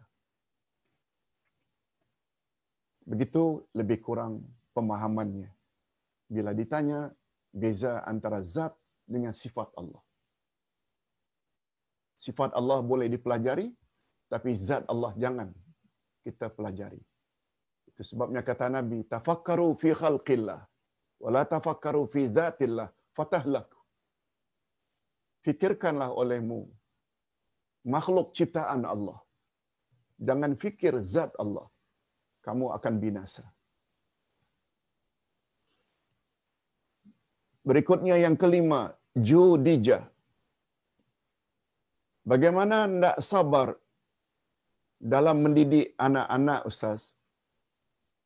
Kalau marah anak sebab tidak salat, tidak tutup aurat, adakah itu dikatakan tidak sabar? Okey. Ju Dija. Bagus pertanyaannya. Anak kita ada baik, ada jahat, ada nakal. Cuma kata pakar pendidikan. Kita perlu marah. Ingat ya dalam Islam, marah tidak boleh dicabut sampai ke akar-akarnya. Orang Arab gunakan istilah istiqsal. Al-aslu itu akar. Istiqsal kita cabut sampai ke akar-akarnya sehingga tidak marah sama sekali. Tak boleh. Dalam Islam, kemarahan perlu dikontrol. Dengan kata lain, marah bila perlu marah dan jangan marah kalau tak perlu marah. Orang kafir menghina Allah, menghina Nabi Muhammad. Lalu umat Islam diam saja, tidak buat aduan kepada pihak berkuasa supaya diambil tindakan.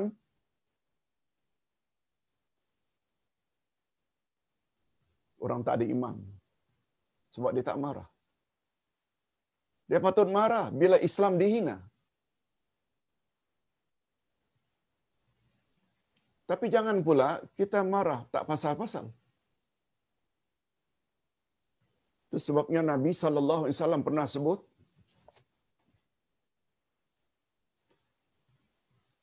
Laisa syadidu bisur'ah wa inma syadidu man amsaka nafsahu indal ghadab. bukanlah orang yang gagah perkasa itu orang yang kuat bergulat. Sur'ah. Sebabnya dalam bahasa Arab gulat itu musara'ah, wrestling. Wrestling itu penggulat. Wrestler penggulat. Sari' musari' al-musara'ah itu wrestling. Laisa syadidu bisur'ah. Bukanlah orang yang gagah itu orang yang kuat bergulat. Wa inna masyadidu man amsaka nafsahu indal ghadab. Tetapi orang yang kuat ialah orang yang dapat menahan ketika dia marah. Walaupun badannya kurus krempeng. Tapi berapa banyak orang yang badannya besar pemarah? Bukan itu orang yang kuat. Orang yang kuat itu orang yang dapat menahan amarahnya. Cuma Ustaz tak jelaskan.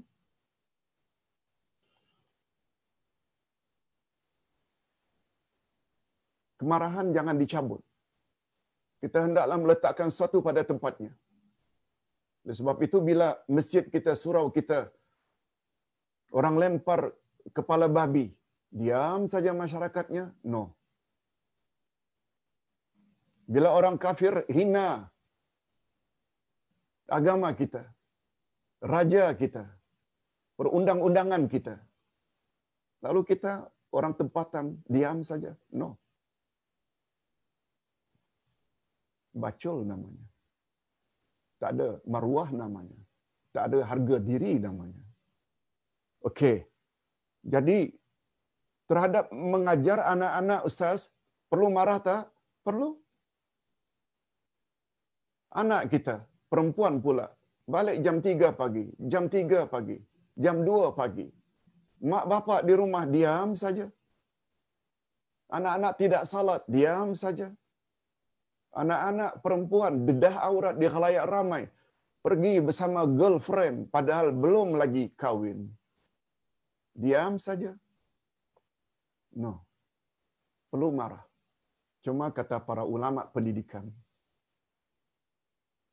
yang kita marah itu kelakuannya, bukan diri si anak.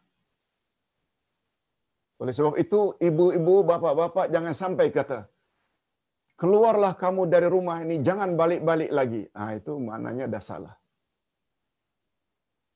Karena dia buat kesilapan, lalu kita suruh dia keluar dari rumah, jangan balik, itu maknanya kita sudah menjurus kepada marah diri anak.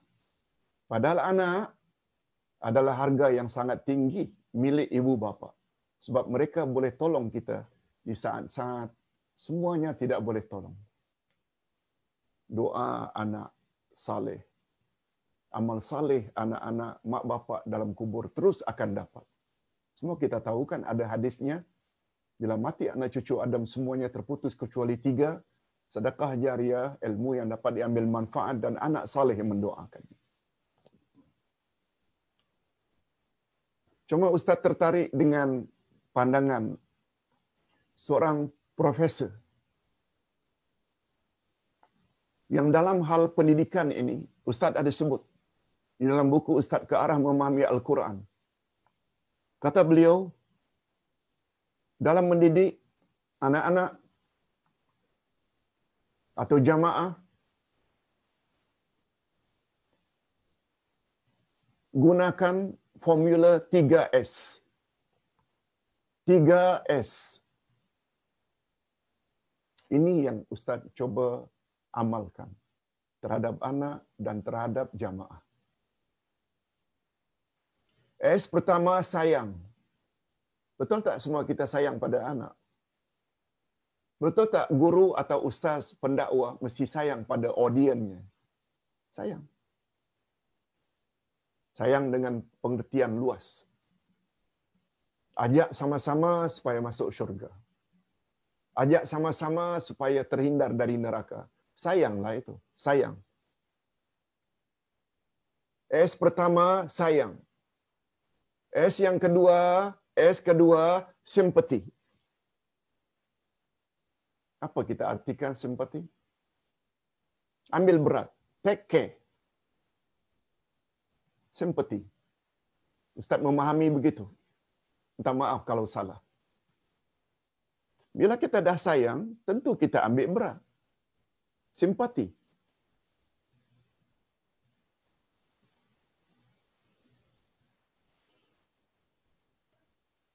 S yang ketiga adalah sikap. S yang ketiga adalah sikap.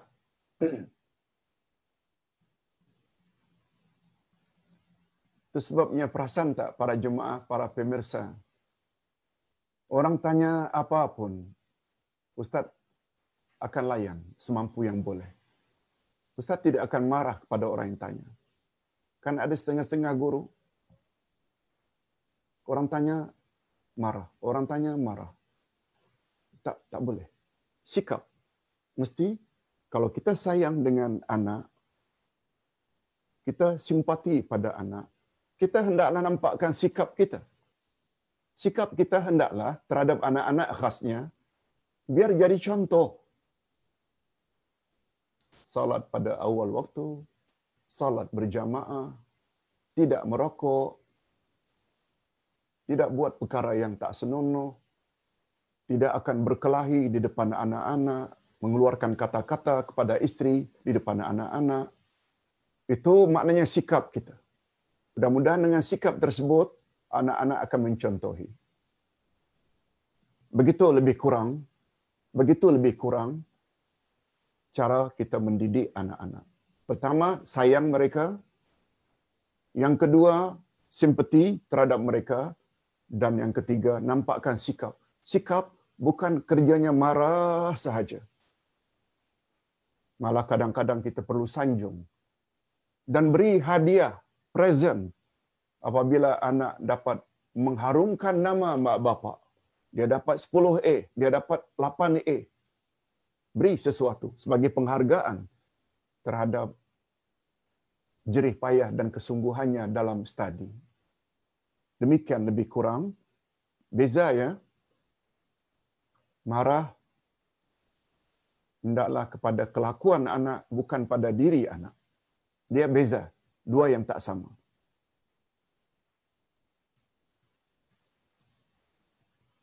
Hadirin dan hadirat rahimakumullah. Cikgu Barudin Seradi. Assalamualaikum Ustaz, hendak tanya, bolehkah kita sujud lama sikit dalam sujud terakhir dalam salat berjamaah di masjid atau di surau? Ada jemaah yang sujud lama sehingga imam beri salam. Mohon penjelasan Ustaz. Terima kasih. Hadirin dan hadirat, walaupun pagi tadi kita bercakap tentang sujud. Sabda Nabi, tempat yang paling dekat antara kamu dengan Allah adalah dalam sujud. Oleh sebab itu, perpanjangkan sujudmu dan perbanyakkan doa di dalamnya. Hadis sahih. Tapi sujud yang dimaksudkan itu bukan ketika kita sedang salat berjamaah. Dalam salat berjamaah, kita disuruh ikut imam. Sabda Nabi, Ju'ilal imam liyu'tamma bi. Imam dijadikan imam untuk dijadikan, untuk diikuti. Ju'ilal imam liyu'tamma bi. Imam dijadikan imam untuk diikuti. Malah Nabi sallallahu alaihi wasallam memberi amaran keras, siapa yang bergerak lebih dahulu dari pergerakan imam, Allah akan bangkit pada hari kiamat nanti. Bentuknya bentuk dia tapi kepalanya kepala keledai. Kepala keledai. Begitu ancaman daripada Allah melalui lisan rasulnya orang yang bergerak lebih awal daripada pergerakan imam. Mikan juga sebaliknya. Apabila imam sudah bergerak dia lama tak mau ikut. Kata ulama fiqh, dia boleh menjejaskan fadilat salat berjamaah. Apalagi memberi salam tahiyat akhir. Dia sujud. Sampai imam itu beri salam, dia belum bangkit dari sujud. Tak. Tak boleh. Sebenarnya melamakan sujud terakhir salat tidak datang dari Nabi. Sebab Nabi menyebut tempat yang paling hampir antara kamu dengan Allah adalah di dalam sujud. Oleh sebab itu perpanjangkan sujudmu dan perbanyakkan doa di dalamnya. Nabi tidak sebut tempat yang paling hampir antara kamu dengan Allah adalah dalam sujud akhirmu. Kata akhir itu tak wujud. Pada semua sujud. Cuma maksud Ustaz, yang paling baik kita perpanjangkan sujud pada semua sujud adalah ketika salat sendiri. Ketika salat sendiri, bukan sebagai makmum. Bukan pula sebagai makmum, sebagai imam. Bukan imam, bukan makmum, tapi ketika salat sendiri. Tidak panjang berapa pun, silakan. Sebab tidak ada yang merasa dibebankan. Ada orang di belakang yang kadang-kadang tak tahan sujud lama karena kadang-kadang dia rushing, ada perkara yang perlu dia selesaikan segera. Jangan. Imam dan makmum ikutlah pergerakan imam. Tapi untuk salat sendiri kita boleh buat. Wallahu a'lam. Begitu Cikgu Barudin. Yang ketujuh, Muhammad Syarif Muhammad Nur. Assalamualaikum Uday, apa hukum dan ajaran agama bila kita ucap contoh salam Jumaat, salam tahajud, salam dan lain-lain salam selain Assalamualaikum ajaran Nabi. Ini akhir-akhir ini kita dengar salam ma'al hijrah. Bagi Ustaz, Ustaz, yang datang dari Nabi sallallahu assalamualaikum atau ingin tambah assalamualaikum warahmatullah. Atau ingin tambah assalamualaikum warahmatullahi wabarakatuh. Rasulullah sallallahu alaihi wasallam bersabda demikian ketika menjelaskan ayat. Fa idza huyitum bi tahiyyatin fahayyu bi ahsana minha aw rudduha. Apabila kamu diberi penghormatan maka jawablah penghormatan itu dengan penghormatan yang lebih baik atau penghormatan yang sama. Lalu Nabi explain ayat itu. Bila orang memberi kamu Assalamualaikum, jawablah dengan jawaban yang lebih baik Assalamualaikum warahmatullah. Bila orang menjawab atau memberi salam Assalamualaikum warahmatullah, jawablah dengan Assalamualaikum warahmatullahi wabarakatuh.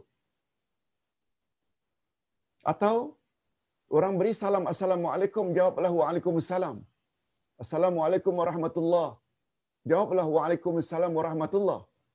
Bila orang beri salam Assalamualaikum warahmatullahi wabarakatuh, jawablah Wassalamualaikum warahmatullahi wabarakatuh.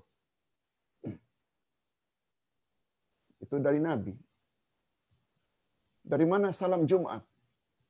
Dari mana salam subuh? Dari mana salam ma'al hijrah? Ustaz, tak mau komen apa-apa, tapi keyakinan Ustaz, segala yang datang Nabi itulah yang terbaik.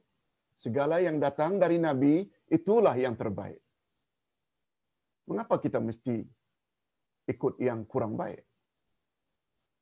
Apa salahnya bila disebut Assalamualaikum warahmatullahi Cakaplah. Mudah-mudahan dapat difahami.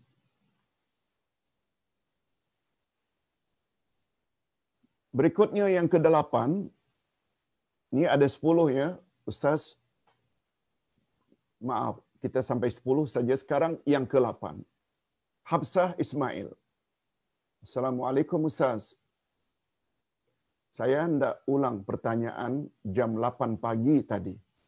Minta maaf, ya 8 pagi tadi Ustaz tidak dapat jawab sebab in between Ustaz perlu rehat sejenak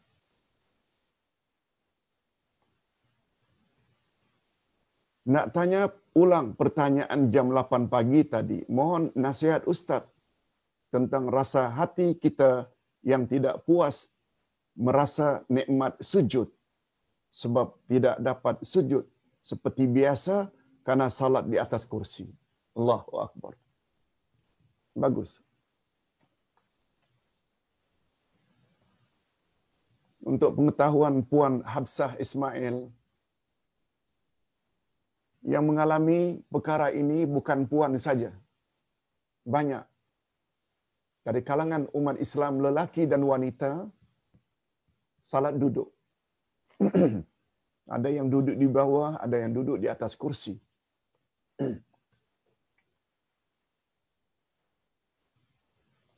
Bila kita beriman pada Allah dan Rasul dan senantiasa bersikap sami'na wa ata'na.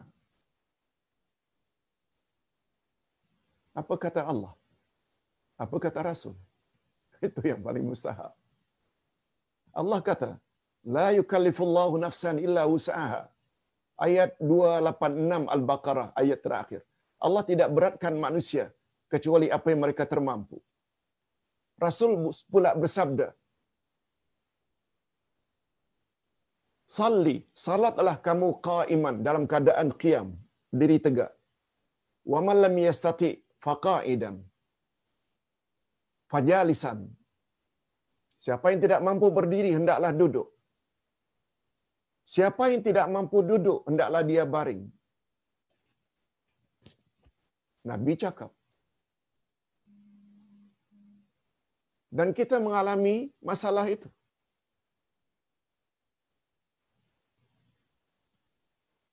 Bila kita tidak mampu berdiri, bila berdiri dipaksa membuat kita akhirnya terasa sakit. Bila sakit pula, tentu khusyuk akan sukar kita dapati. Padahal Nabi telah beri solusi. Nabi telah beri solution. Orang yang dalam keadaan sakit sehingga salat di atas kursi tak mampu rokok seperti biasa, sujud seperti biasa. Mengapa tak puas hati? Padahal panduan dari Nabi sudah ada. Mengapa tak jadikan ucapan Nabi, panduan Nabi sebagai panduan dalam beribadat? Sebab kata ulama fiqh, apabila kita ada keuzuran sehingga kita buat berbeza dengan salat yang semestinya ganjarannya sama di sisi Allah. Ustaz buat contoh. Pernah di zaman Nabi, orang yang salat duduk, tak mampu untuk sujud. Jadi dia sujud, rukuk, membungkuk sedikit, kemudian dia iktidal, kemudian dia sujud, tidak mencecah dahinya ke bumi. Dia ambil bantal, dia ambil bantal, bantal, dia sujud di atas bantal. Nabi lihat. Nabi ambil bantal, Nabi campak. Apa makna ini? Dia tidak merasa puas sujud kalau dahinya tidak mengena sesuatu. Itu sebabnya barangkali beberapa tahun yang lalu kita pernah dengar ada ura-ura orang tak buat kursi untuk salat duduk dengan adanya papan di depannya untuk dapat meletakkan. Kebetulan orang berkenaan tanya pada ustaz. Ustaz bawa bab itu. Di zaman Nabi, Nabi buang menunjukkan Nabi tak setuju perbuatan tersebut. Lalu kita merasa tak puas hati.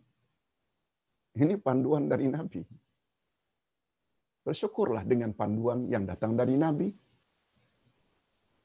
Ustaz yakin kita dalam keadaan salat duduk tidak dapat sujud sebagai semestinya. Ada kemungkinan orang yang salat seperti itu yang dianggap kurang sempurna besar di sisi Allah berbanding orang yang sujud seperti biasa tapi tidak khusyuk. Sujud seperti biasa tapi tidak tumak nina.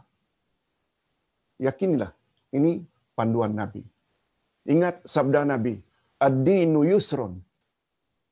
Agama adalah mudah. Tidaklah agama itu dipandang berat kecuali orang itu memberat-beratkannya. Rasul beri solusi, jalan keluar, tak mampu begini-begini, tak mau ikut. Orang macam itu yang selalu dilanda oleh memandang Islam ini susah. Oleh sebab itu, dengan penerangan ringkas ini, Puan Habsah jangan merasa tidak puas hati. Puas hati dengan bimbingan Rasulullah sallallahu alaihi wasallam. Sami'na wa ata'na. Ustaz buat contoh lain. Apa kata Nabi? Bila kamu musafir, salat empat rakaat boleh dua, malah boleh jamak. Bila kamu dalam peperangan atau ketakutan, boleh salat satu rakaat sahaja. Ada cara-caranya. Ayat Quran menyebut, bila kamu dalam keadaan takut, dalam peperangan, buat salat semampu yang kamu boleh. Tapi ayat itu menyebut, bila kamu dalam keadaan biasa, tidak dalam peperangan, tidak takut, buatlah sebagaimana biasa. Itu maksudnya. Allah beri kelonggaran. Nah, pertanyaan yang terakhir. Mohon doakan ibu saya yang terkena sihir santau kulit, Ustaz. Telah rawat di hospital dan secara ruqyah. Mohon doakan beliau cepat sembuh. Aisyah Ashura. Ya. Kita doa bersama untuk menutup atau sebelum menutup pertemuan kita pagi ini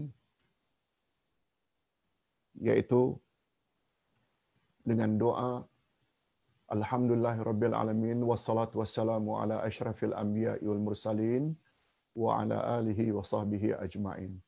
Allahumma inna natawassalu ilaika bi asma'ikal husna wa sifatikal ula wa a'malina salihah. An tunazzila alaina ar-rahma wal barakah wal maghfirah wa shifaa'i an kulli da. Wa an Ummi Aisyah khasatan bi rahmatika ya arhamar rahimin. Ya Allah, kami bertawassul kepadamu melalui nama-namamu yang mulia dan sifat-sifatmu yang maha tinggi. Dan kami juga bertawasul kepadamu melalui amal-amal saleh kami. Kiranya engkau limpahkanlah kepada kami semua rahmatmu, berkatmu, ampunanmu dan kesembuhan dari segala bentuk penyakit. Khasnya penyakit yang dialami oleh Ibu Aisyah yang kena sihir. Sembuhkanlah penyakitnya ya Allah. Azhibil ba'sa rabban nas ishfi anta syafi. La shifa'a illa shifa'uk. Shifa'un la yuadiru saqama. Wahai Allah yang maha penyembuh. Tuhan sekalian manusia, sembuhkanlah penyakit kami, khasnya penyakit Ibu Aisyah. Kesembuhan yang tidak meninggalkan rasa sakit dan cacat cedera birahmatika ya arhamar rahimin. Wa sallallahu ala nabiyyina Muhammad wa ala alihi wa sahbihi ajma'in. Walhamdulillahirabbil alamin. Sekian segala yang baik datang daripada Allah, segala kekurangan dan kekasaran itu dari kekurangan Ustaz sendiri. Assalamualaikum warahmatullahi wabarakatuh. Cuma Ustaz ingin ingatkan sedikit. Sedikit saja. Esok pagi akan ada dua sesi. Sesi yang sepatutnya jam 10, Ustaz tunda ke jam 11. Ada sesi jam 10. Atas permintaan Batam. Markas Tahfiz Fatimah Az-Zahra Masjid dan markas yang Ustaz buat. Esok adalah hari pengambilan student gelombang yang kedua. Sebanyak lebih kurang 50 orang. Mereka yang sudah hafal ada yang 10, ada 15, ada 6 juzuk akan belajar di tempat Ustaz Batam selama 6 bulan yang diperkirakan semuanya akan tamat 30 juz. 6 bulan. Diperkirakan begitu. Dah sempena pertemuan mereka esok. Mereka minta Ustaz beri sedikit nasihat yang Ustaz sebut dalam jadual manusia dan Al-Quran. Sebab ada kaitannya dengan mereka mendalami Al-Quran. Siapa yang sudi untuk ikut nasihat tersebut. Esok insya-Allah jam 10 Malaysia yang tentu saja Indonesia jam 9 waktu Indonesia bahagian barat jam 9 sana jam 10 sini ustaz akan isi dengan manusia dan Al-Quran. Baru lebih kurang setengah jam saja. Baru jam 11-nya iaitu satu jam setelah itu ustaz akan mula dengan tafsir surat Al-Insyiqaq iaitu tafsir juzul amma giliran surat Al-Insyiqaq ini pengumuman daripada ustaz supaya jangan tunggu esok jam 10 tafsir juzul amma jam 10 itu untuk Batam yang juga boleh dimanfaatkan. Satu jam setelah itu baru kita mula dengan tafsir juzul amma wabillahi taufik wal hidayah. Assalamualaikum warahmatullahi wabarakatuh